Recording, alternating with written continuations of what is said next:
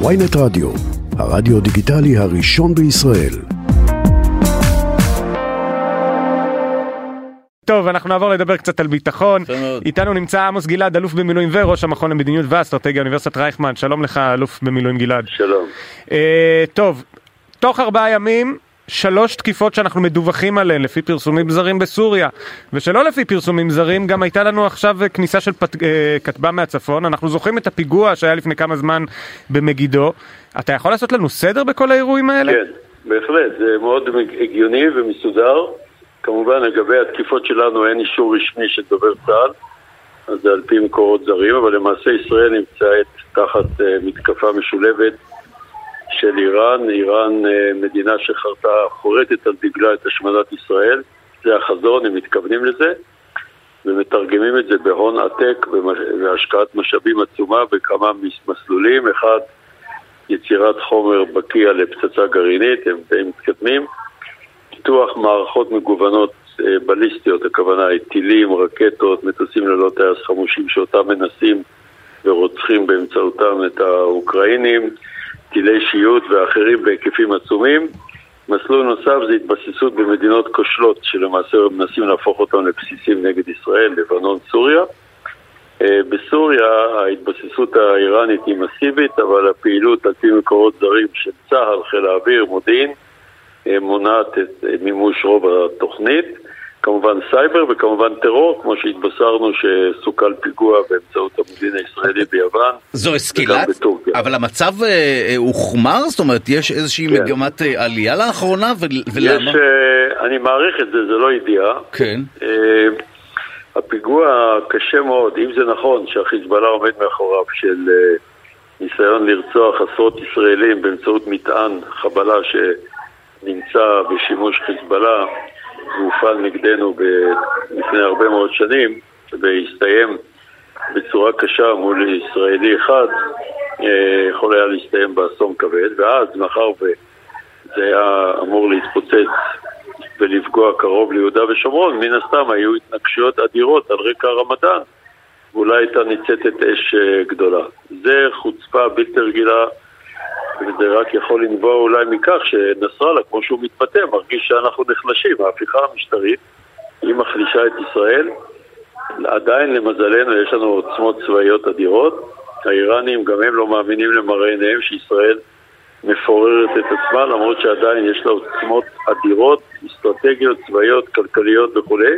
אבל כל הדברים נמצאים באיזשהו סימן שאלה כשזה מגיע לדימוי של הצד השני זה כמובן מסוכן מאוד. אם זה לא ייעצר, בהחלט צפויות תוצאות קשות. אני רוצה גם לשאול אותך, אה, שלוש תקיפות שוב, לפי פרסומים זרים בארבעה ימים, זה משהו שאנחנו כולנו זוכרים שלפני אה, קצת יותר משבוע ראש הממשלה אה, פיטר באופן פומבי את שר הביטחון. מאז, לפחות היום אנחנו מדווחים לפי מקורבים שלו שהוא כנראה משהה את זה. כשהוא פיטר אותו, הוא כנראה היה מודע לתקיפות האלה?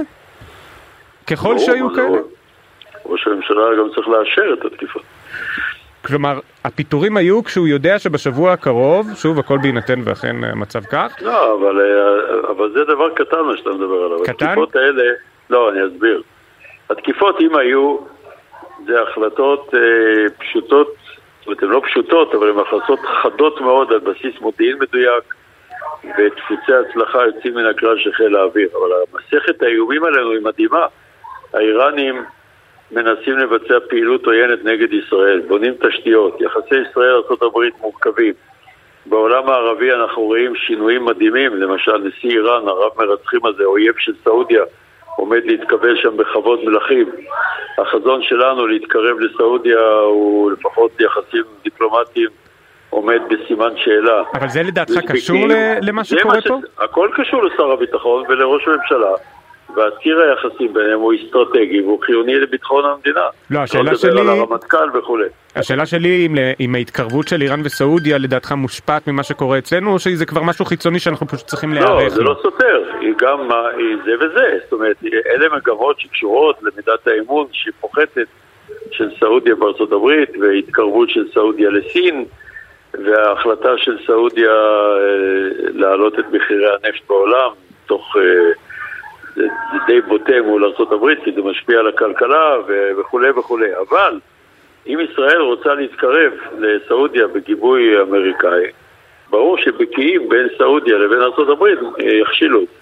אוקיי, okay, ובאמת אה, לדבר קצת על, ה, על מה שקרה פה בפנים, אה, זה ששר הביטחון אה, היה בסימן שאלה במשך שבוע ומשהו, ואתה כבכיר לשעבר במערכת הביטחון, זה משהו שיוצר חוסר יציבות, או שכן המערכת יודעת להתמודד עם זה? שוב, אין סתירה. מערכת הביטחון מאוד מתורגלת. שר הביטחון, אלוף מיל יואב גלנט, הוא גם נהנה מסמכות אישית. הוא בכל זאת שירת בתפקידי ליבה בצבא.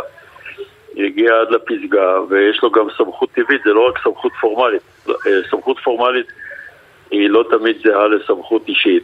וכל עוד שהוא שר הביטחון, והוא שר הביטחון על פי החוק, ואני מקווה שימשיך להיות שר הביטחון, כי הוא גורם מייצב מקצועי אה, וחשוב, ואז אה, ברור שסמכותו נשמרת. אבל להגיד לך שזה נורמלי, תראה לי מדינה אחת בעולם שמודיעים על פיטורי שר הביטחון ללא סיבה מוצדקת, כיוון שהסיבה היחידה שמפטרים אותו זה שהוא התריע על סכנות לישראל. זה פשוט דבר שלא יעלה על הדעת, והוא לא יאומן. מה, מה ראש הממשלה רוצה לשמוע? שקרים?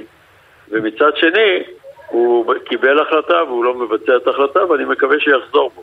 שורת ההיגיון מחייבת את זה.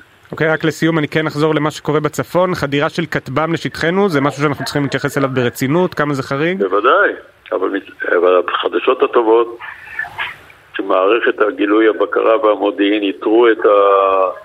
את הכלי טיס בלתי מאויש, מה שקוראים כטב"ם.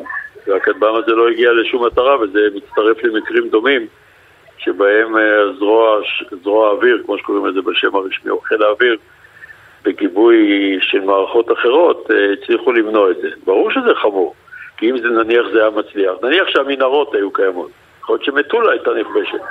אם כטב"ם אחד יצליח להגיע, אז ודאי יגבוהו אחריו עוד. אם אתה מסכל את זה, זה מרתיע. אוקיי, okay, אבל זה שסיכנו את זה יכול למנוע מאיתנו המשך של האסקלציה של המצב, או שאנחנו צריכים לא. להגיב באיזושהי צורה? לא, לא, קודם כל, לא, להגיב זה עניין של שיקול אחר, אה, לא תמיד מגיבים מיידית, לפעמים אתה מגיב באיחור, אתה לפעמים מחפש מטרה איכותית. בסך הכל עדיין עוצמתנו רבה והרתעה רבה, אבל אני מודה שאני לא מודה. אני רוצה לחלוק אתכם שההפיכה המשטרית היא, כאילו תוכנה זדונית השתלטה על המדינה ומגמה להחליש אותה מול איומים הולכים וגוברים. מאה אחוז. עמוס גלעד, אלוף במילואים וראש המכון למדיניות ואסטרטגיה, אוניברסיטת רייכמן, המון המון תודה לך שהיית איתנו. שלום.